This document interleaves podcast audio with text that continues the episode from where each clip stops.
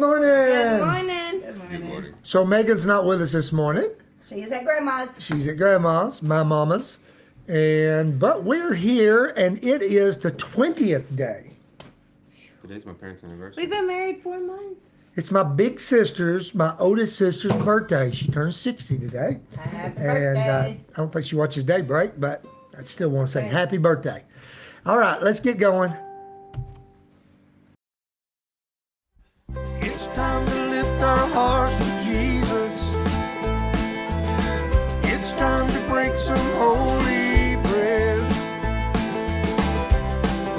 Coffee and your Bible.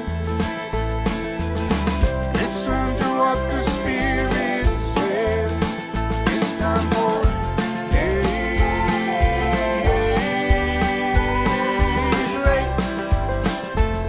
Daybreak.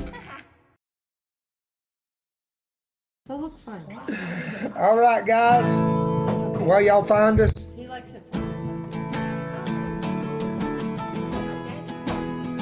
This old song? Look at here. Can you hear the drums?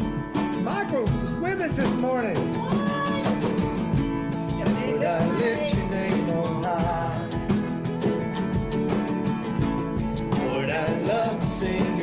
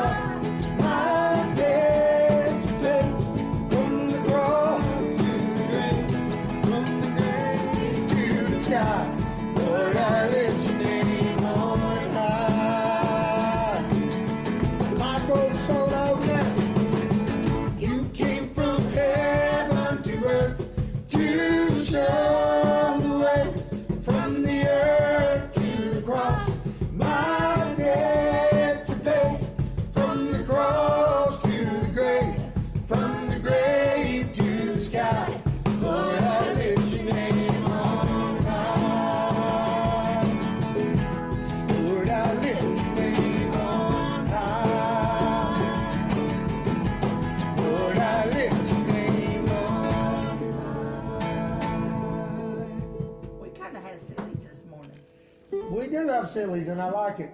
Come on, lean in here and say something. Hi. There. I know y'all missed him as much as we have. I- What I said, my boys, it's gonna be a good day. Cause Like, what'd you say? what'd you say? It's gonna be a good day. Cause you're playing with us this morning. We miss you, son. On daybreak now, we went to eight. He has to leave out and go work. I don't why he has to work. Part of life, ain't it? Man, God is so good. God is so good. I want to say right now, I want to say thank you, thank you, thank you, thank you for praying for me. I could feel your prayers yesterday. You know, uh, my partner in ministry, one of my partners in ministry, Brother Bernie, I also sent him a message before daybreak, pray for me. And I could feel your prayers yesterday, and I got the answer by yesterday evening from the Lord, and I just really appreciate it. Very, very, very, very much. And I will be making that answer known to the parties involved after daybreak. So it's good to be here. It's good to be with you. I did not realize Miss Laura let me know yesterday, sister, thank you very much, that I put I put the 29th. So actually yesterday's daybreak was like for the future. It was 10 days. In the, but you didn't know it was the 29th yesterday because it was the 19th. But today's the 20th, it's 2023. Let's dive in where we left off.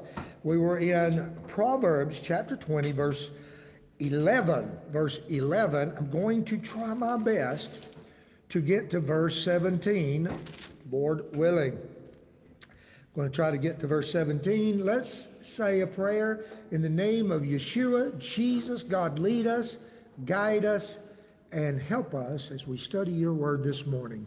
In your name, Lord, we pray. Amen.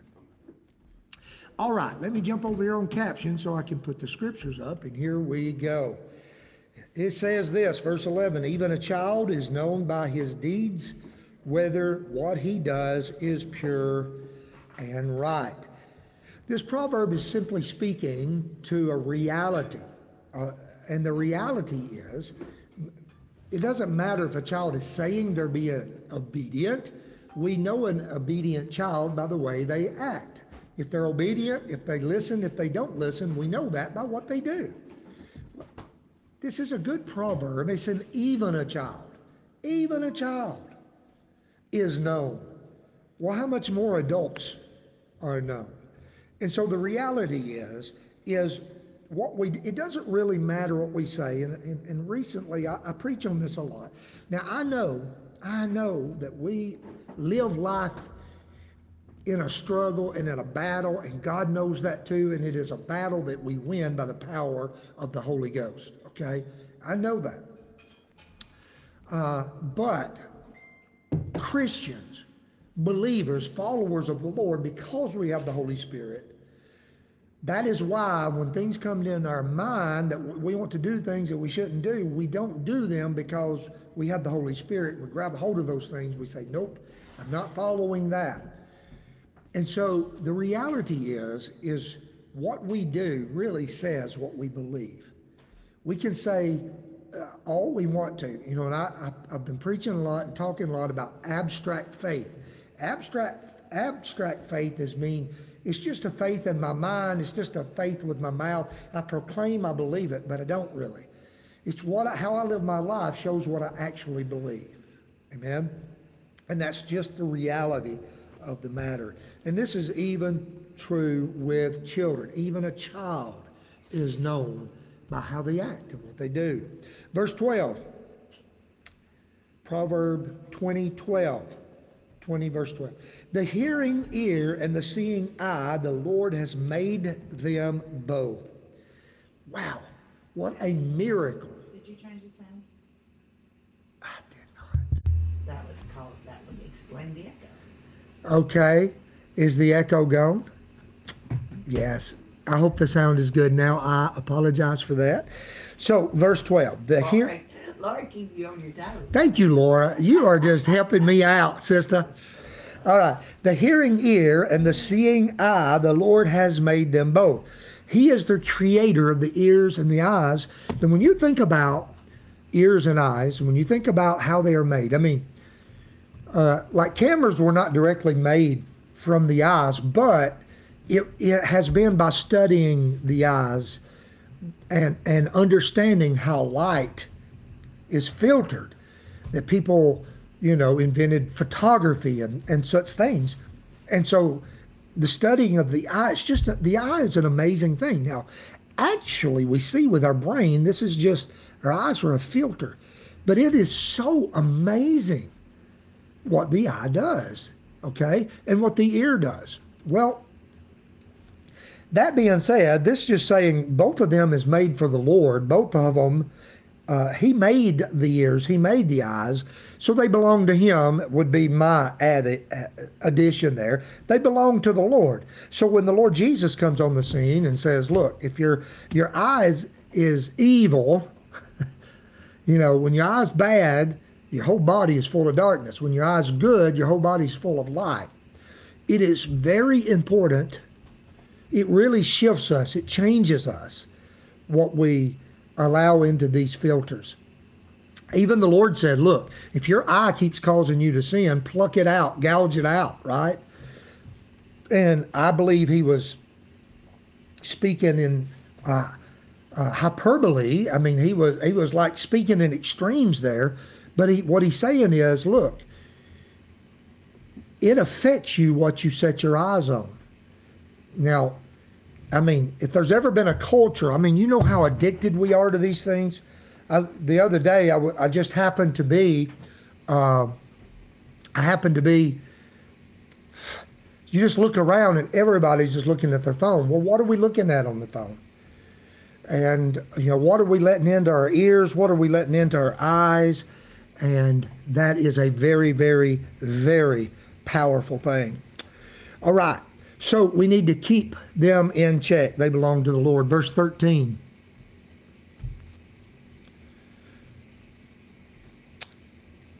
Do not love sleep, lest your poverty, lest you come to poverty.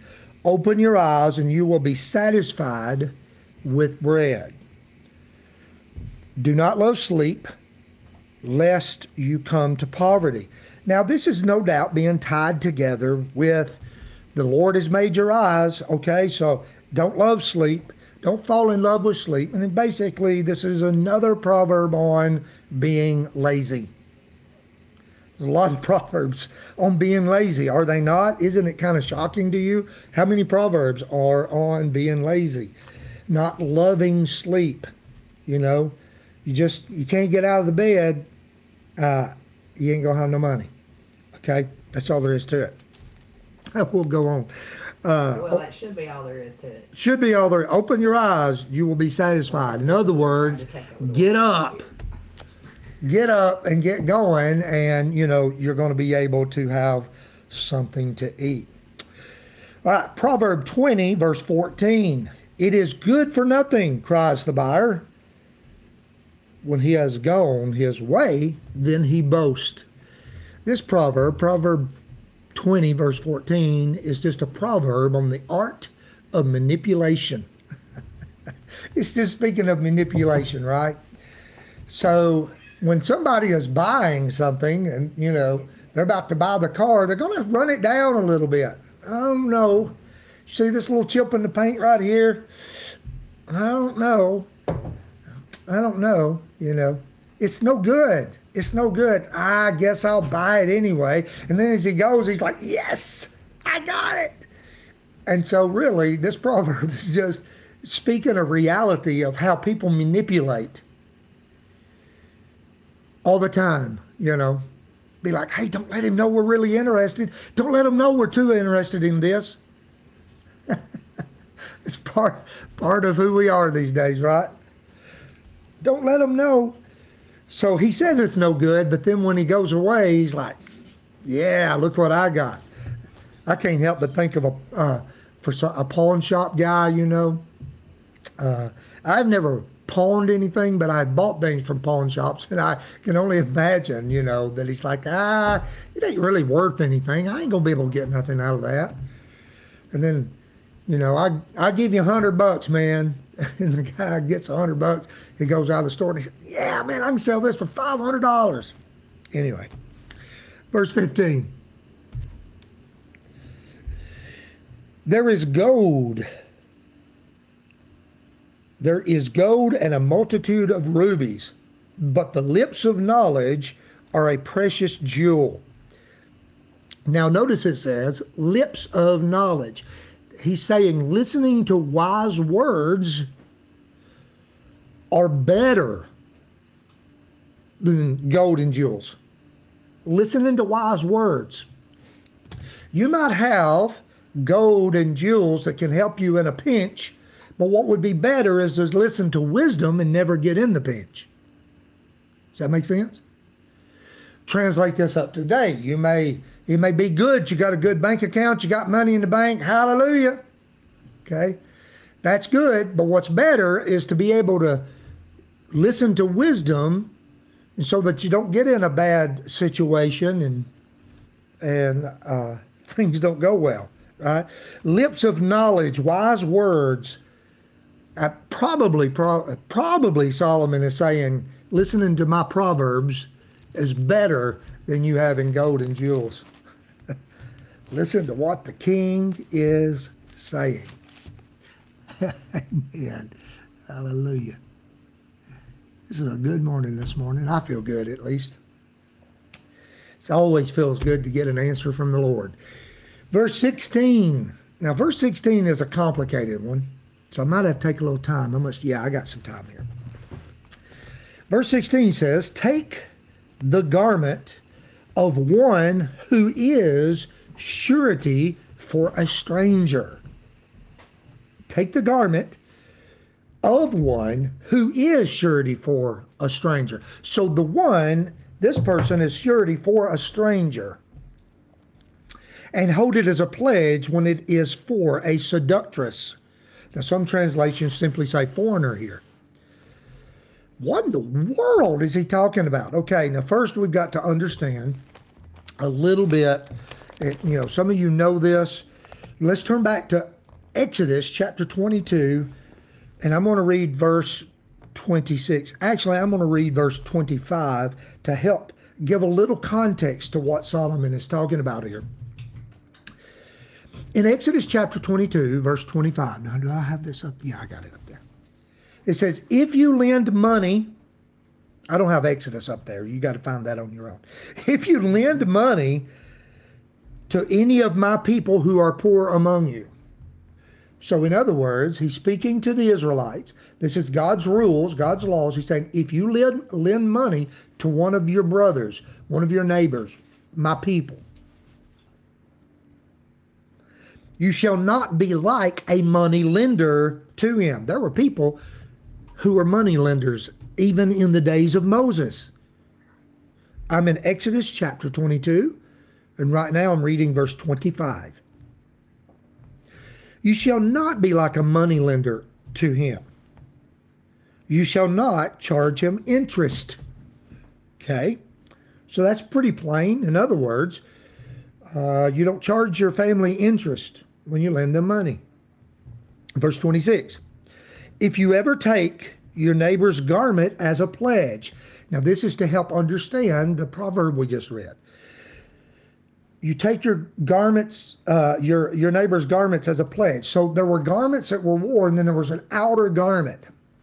So if one needed to borrow money, say, what happened is this custom developed that he would give his outer garment as a pledge. I will pay you back. So he'd take his outer garment and give it to him.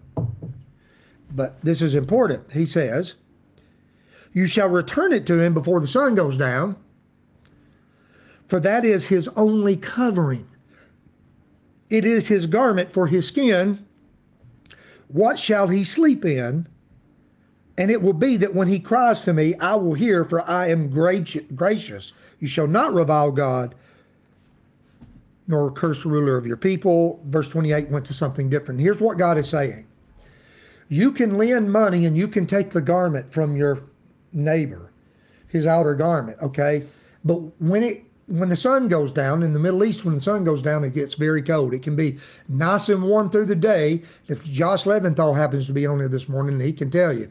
It'd be nice and warm during the day in the Middle East, but when the sun goes down, it's cold. So he's like, but during the night, you need to give him back his garment. Okay? He's your family, he's your friend. And if you don't, and he cries unto me, I'm going to hear him because I'm a merciful God, is what God is saying. So basically, he is saying you can take a surety for the loan, okay? Don't charge him interest, but you can take a pledge. So this garment becomes a pledge. Now, this is what's in the mind of Solomon when he says, Take the garment of one who is surety for a stranger. So the one you got you've got somebody that has been, has lent himself out or become surety for a foreigner, a stranger, not even the family, says take the garment, take the garment, and hold it as a pledge when it is for a seductress. Basically, what this proverb is speaking about is uh, one, Proverbs already tells us do not go into debt. Now, we all do. So remember, I'm just, I'm, I'm still in debt too. I still owe the bank. But Proverbs really, wisdom says, hey, don't be in debt. Stay out of debt Don't be in debt. If you are going to be in debt, be wise about it. Okay. And if you're lending, be wise about it. So if you're lending to somebody that's close to you or, or a neighbor, you know, you be sure to give back his garment every evening. Uh, but if you're helping a silly brother or sister out and they have become surety for a stranger, somebody that's not of the covenant people, they're not of God's people, then you you need even more security for your loan. It's it's really a proverb speaking of security, basically. If you're going to be if you're going to co-sign, be careful. Okay? And it's one thing to co-sign for family, uh, but goodness, be very careful if you're going to help somebody out that's a stranger. Many, many places in Proverbs it says, "Do not be surety for a stranger. Don't do it. I know it. And basically, this proverb is saying if you have done it, It's foolish." then, you know, and especially hold it as a pledge when it's for a seductress, you know, for a stranger or for the lewd woman.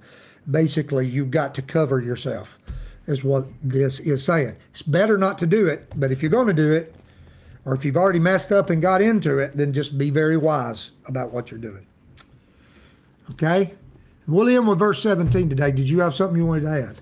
No, but when I was reading when I was reading that, it made me think of uh, Judah and Tamar. You know, Yeah. I mean, in his mind, that was a foreign, that was a strange woman, Mm-hmm. And he gave a pledge, his staff. It was his staff, wasn't it? It was, and it was uh, His signet. his signet, and possibly a cloak or a staff. It was something like that. I was thinking it was his signet and his staff, but I could be wrong about that. Right. Anyway, but he shouldn't have been But there to start it- it with. She was a prostitute. Or she was playing the harlot. Yeah, it was actually his daughter-in-law. And his daughter-in-law was upset because whenever Shelah got old enough, Judah did not give her to him. So Give anyway, him to her. give him to her. So anyway, she decides to go and play the harlot, and then so it's a big story.